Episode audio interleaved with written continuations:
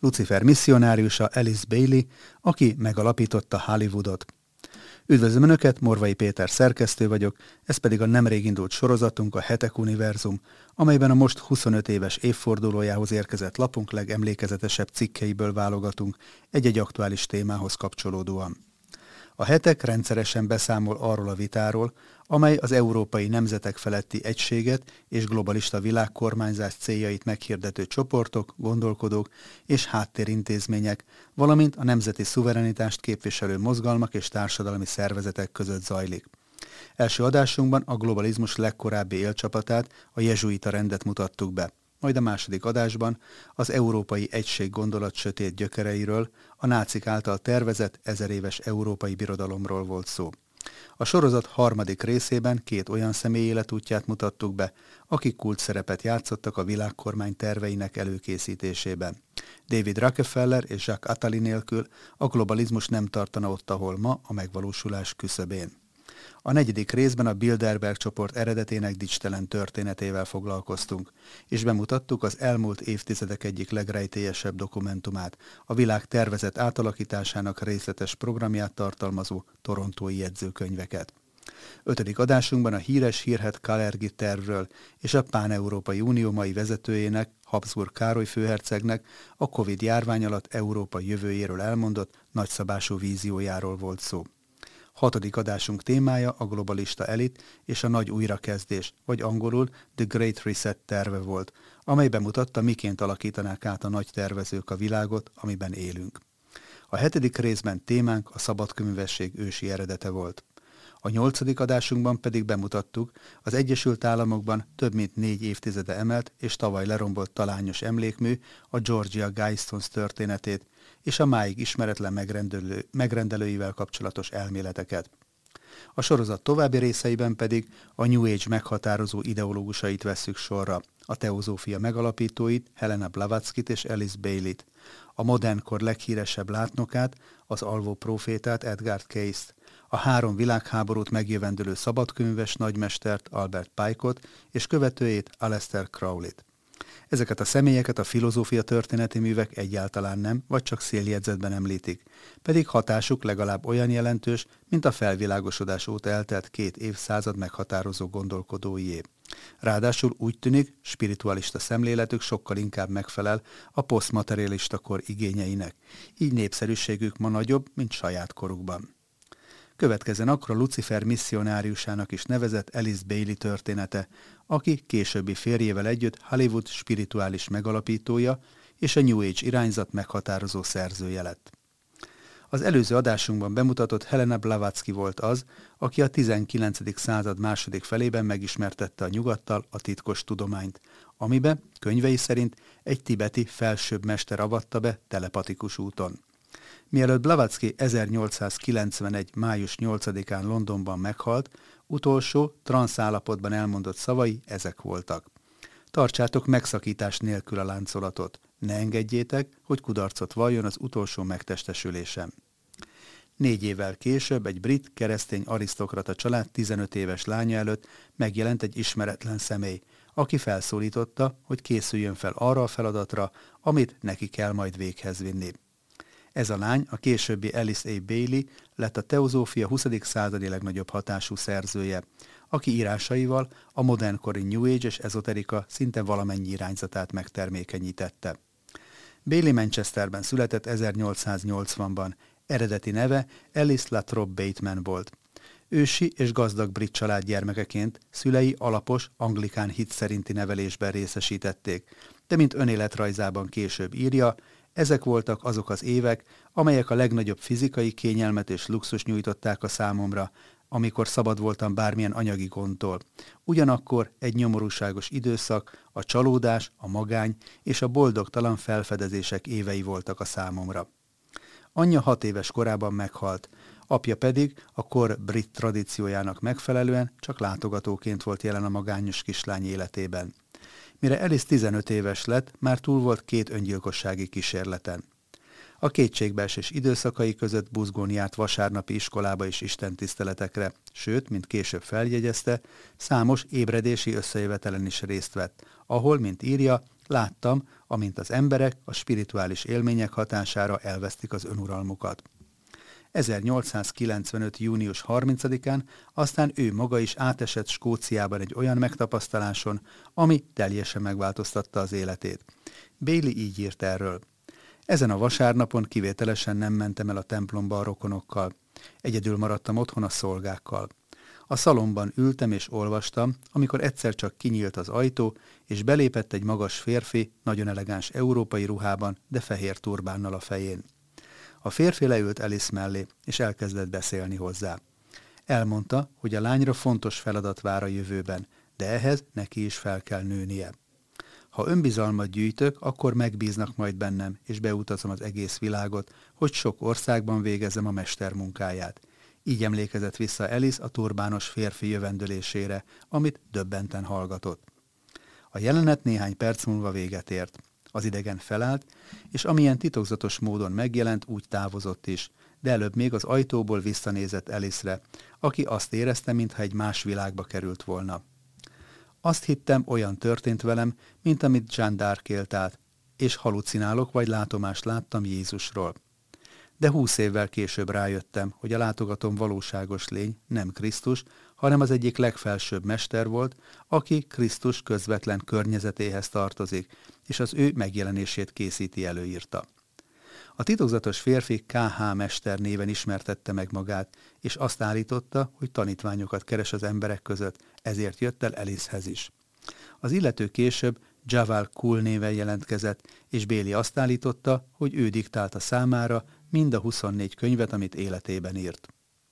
Azt, hogy milyen feladatra kapott elhívást, Elis csak később ismeri meg.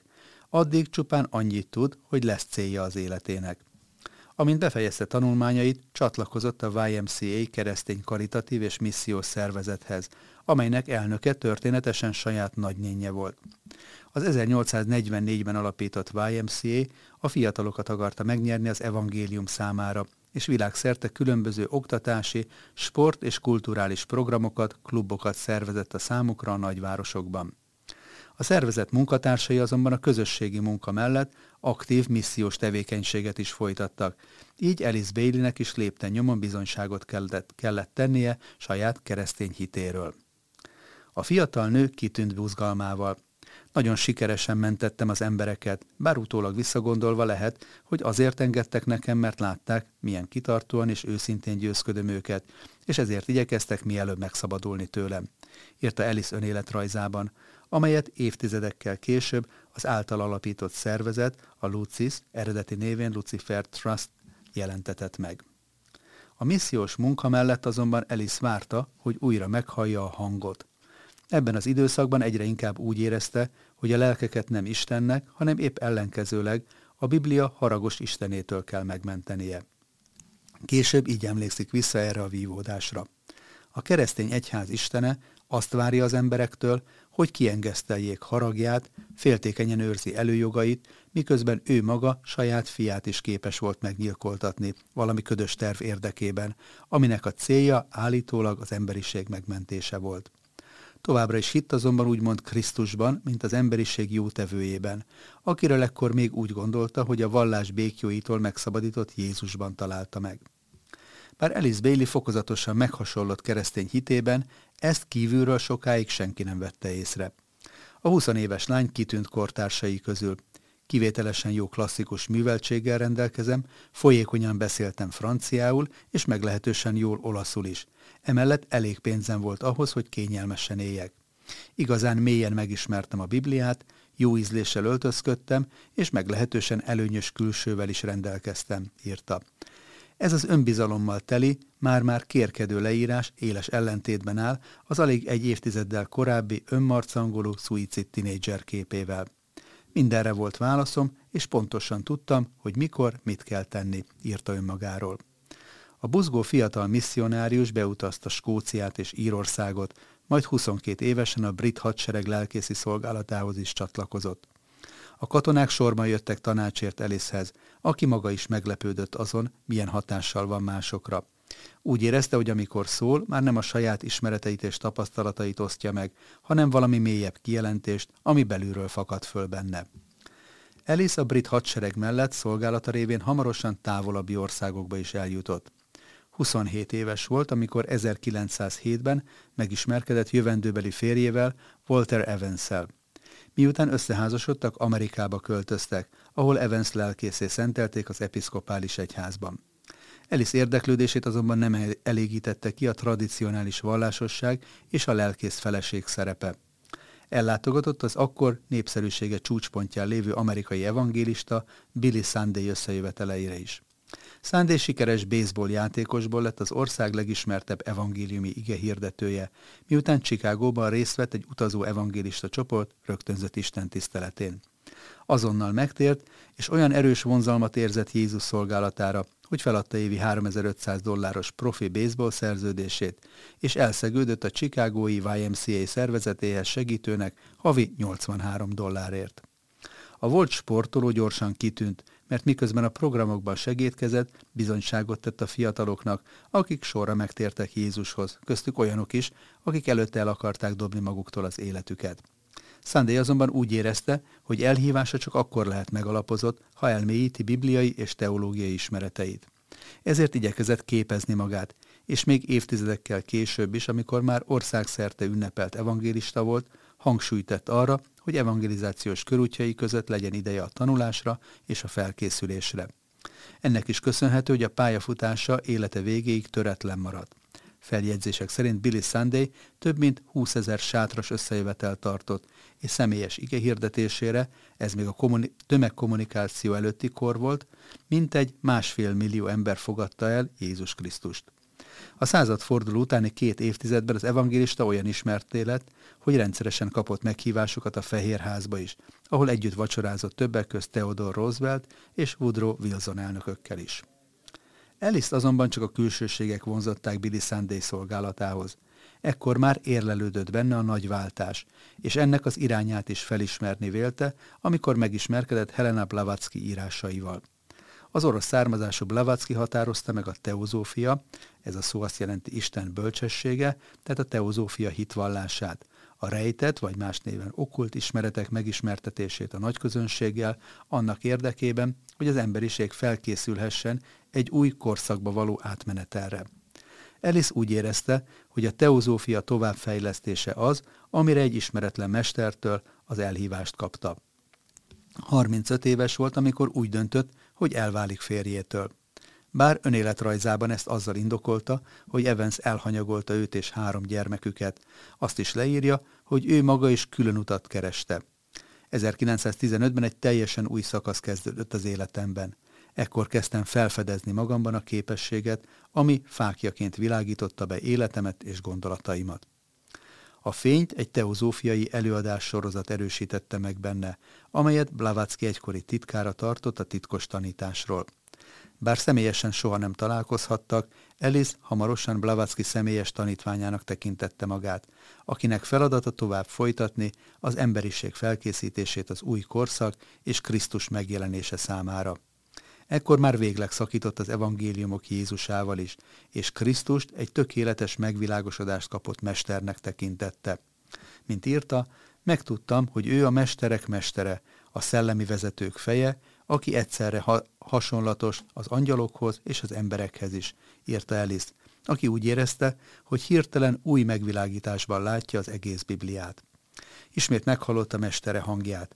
A közvetítést ő tisztán hallásnak nevezte, aki elmagyarázta neki, hogy a mennyben Isten városának tizenkét kapuja van, és ki az egyiken, ki pedig a másikon lép be, hogy aztán az egész emberiség összetalálkozzon a város főterén.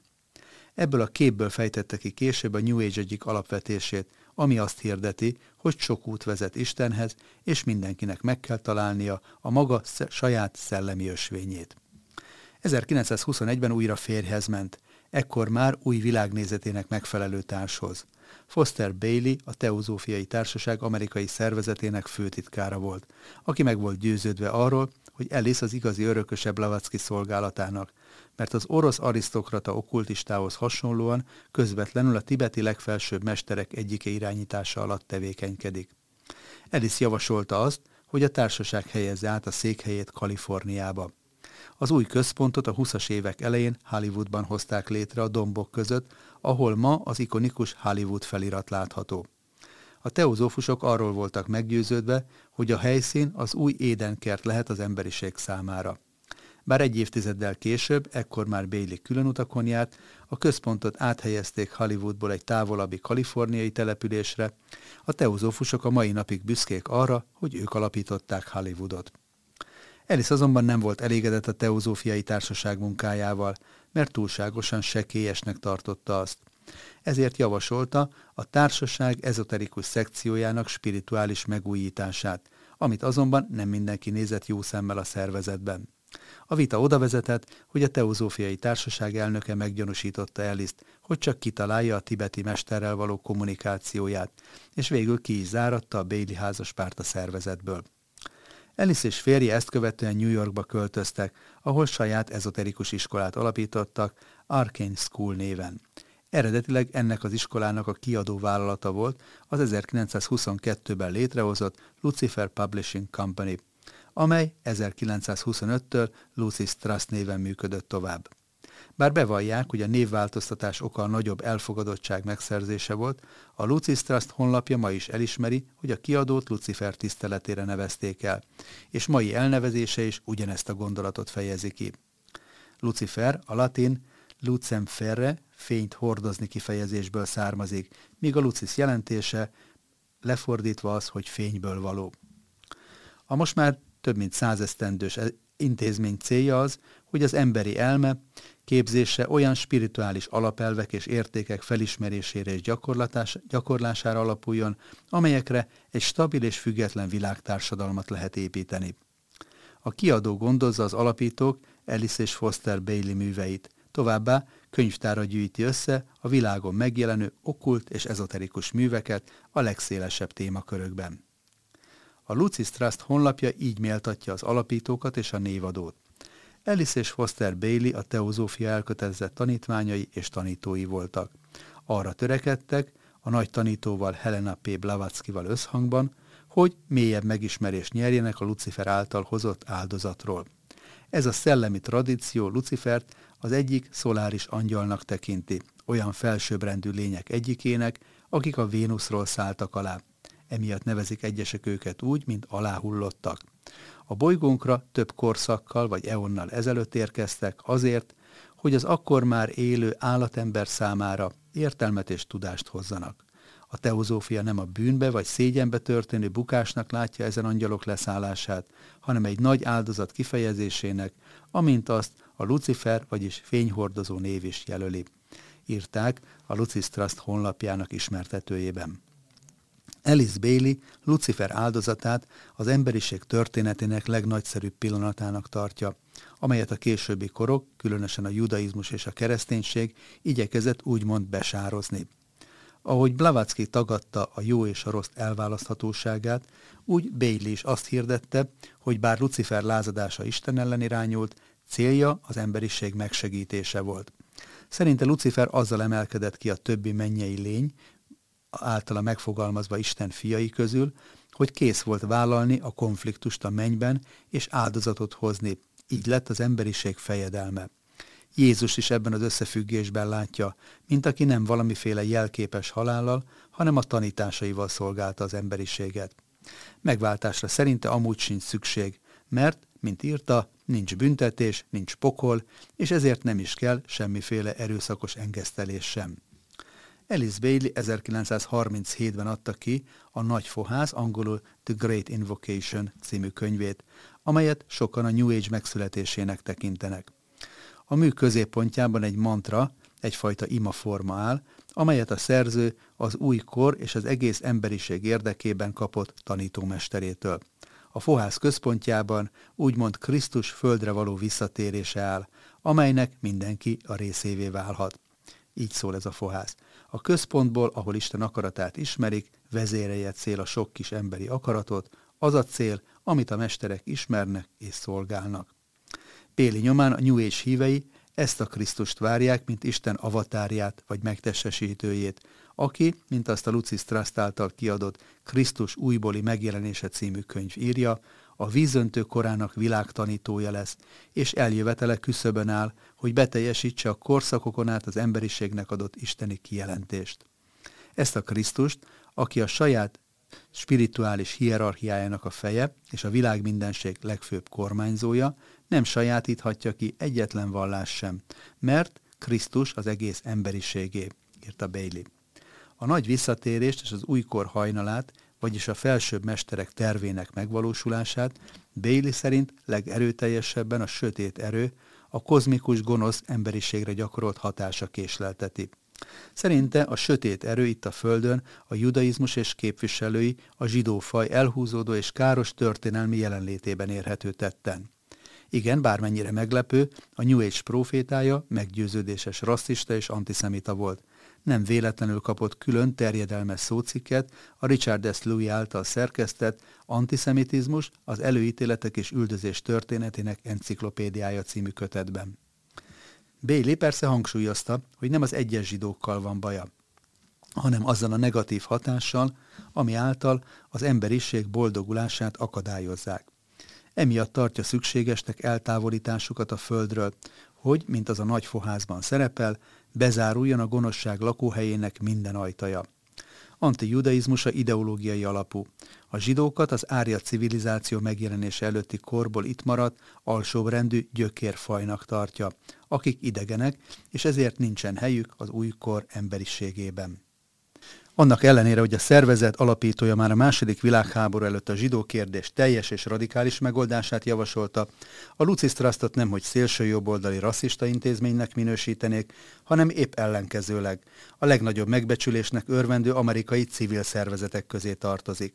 A World Goodwill, vagyis világméretű jó akarat elnevezésű alapítványuk régóta szorosan együttműködik az ensz és Ban Ki-moon főtitkár feltérkérte a szervezetet, hogy vegyenek részt a 2015-ben kezdődő új globális ENSZ program kidolgozásában, amelynek célja az emberiség fenntartható növekedésének biztosítása. A Lucis Trust székhelye New Yorkban a Wall Street-en van, Londonban pedig szintén a pénzügyi központ szívében, a Cityben, míg harmadik székhelyük a svájci Genfben található. Bár Alice Bailey 1949-ben meghalt, 24 könyve számtalan későbbi ezoterikus bestsellernek lett az alapja. A szerző méltán tekinthető a New Age mozgalom nagy proféta nőjének, hiszen olyan ezoterikus fogalmakat alkotott meg, mint az aura, a testet vagy egyes részeit körülvevő szellemi kisugárzás, vagy a channeling, a természet feletti információk továbbítása emberi médiumokon keresztül, ami az UFO hívők egyik kedvenc témája lett, és így tovább. Alice Bailey konzervatív kritikusai szerint halál előtt egy tíz pontból álló programot hagyott hátra, amit írásaiból, köztük az Oktatás az új korban című munkájából állítottak össze. Nem nehéz belátni, hogy ez a program, amelyet Bailey műveim úgy emleget, mint a tanító mestereitől kapott terv, nagyban meghatározta a 20. század második felének destruktív kulturális társadalmi folyamatait. Ez a 10 pontos terv, amit Alice Bailey több mint 80 éve meghirdetett, korunkban kezd beteljesedni. A program így szólt. 1. Távolítsuk el Istent és az imát az oktatási rendszerből. 2. Csökkentsük a szülői tekintélyt a gyermekek felett. 3. Romboljuk le a zsidó-keresztény, illetve a tradicionális családi struktúrát. 4. Ha már szabaddá válik a szex, tegyük legálissá és egyszerűvé az abortuszt. 5. Tegyük egyszerűvé és legálissá a vállást, hogy felszabadítsuk az embereket az életre szóló házasság koncepciója alól. 6. Tegyük alternatív életformává a homoszexualitást. 7. Alacsonyítsuk le a művészetet, hadd váljon elszabadult vaddá. 8. Használjuk a médiát az emberi gondolkodás befolyásolására és megváltoztatására. 9. Hozzunk létre egy globális hitközi mozgalmat. 10. Vegyük rá a kormányzatokat, hogy mindezeket az elveket törvényekbe foglalják, és győzzük meg az egyházakat, hogy ők is támogassák ezeket a változásokat. Alice Bailey a korszakváltásról is készített egy forgatókönyvet. Ennek pontjai a következők. 1. A világ vallásait minden lehetséges módon át kell rendezni úgy, hogy az ósdi teológiát a maga szűklátókörű fókuszával és az olyan nevetséges hitelveivel, miszerint megismerhetik az Isten észjárását, mind ellensúlyozni lehessen majd annak érdekében, hogy a jövőben az egyházak is a szellemi inspiráció befogadóivá válhassanak. 2. Ugyancsak minden lehetséges módon fokozatosan fel kell számolni az ortodox zsidó hitet a maga elavult tanaival, az elkülönülésre fektetett hangsúlyával, a nem zsidók iránti gyűlöletével együtt azért, mert nem ismerik el a Krisztust, a világtanítót. De itt nem esek abba a hibába, írta Béli, hogy ne ismerném el azokat a zsidókat szerte a világon, akik felfogják a gonoszt, és nem ortodox módon gondolkodnak. Ők ugyanannak a szellemi hitnek az arisztokráciájába tartoznak, mint amelyikbe a hierarchia is tartozik. 3. Felkészülni az új korszakot bevezető kinyilatkoztatásokra, és lefektetni az új világvallás alapjait, ami akkor fog majd megtörténni, amikor a hierarchia megjelenik a Földön, és megadják azokat a végső nagy kinyilatkoztatásokat, amelyek kijelölik az új világvallás végleges vonalát. Alice Bailey műveit sokan felhasználták. Egyik ilyen mű a 2006-ban magyarul is megjelent a Titok című bestseller, ami a teozófia világnézetét vegyíti számos népszerű pszichológiai technikával, többek közt a pozitív gondolkodás módszerével. A 21 millió példányban elkelt és 44 nyelvre lefordított könyv azt hirdeti magáról, hogy olvasóit megtanítja úgymond a vonzás törvényére. Így, ha megfelelő erővel tudnak valami pozitív dolgot vagy eseményt maguk elé képzelni, akkor azt behívhatják az életükbe.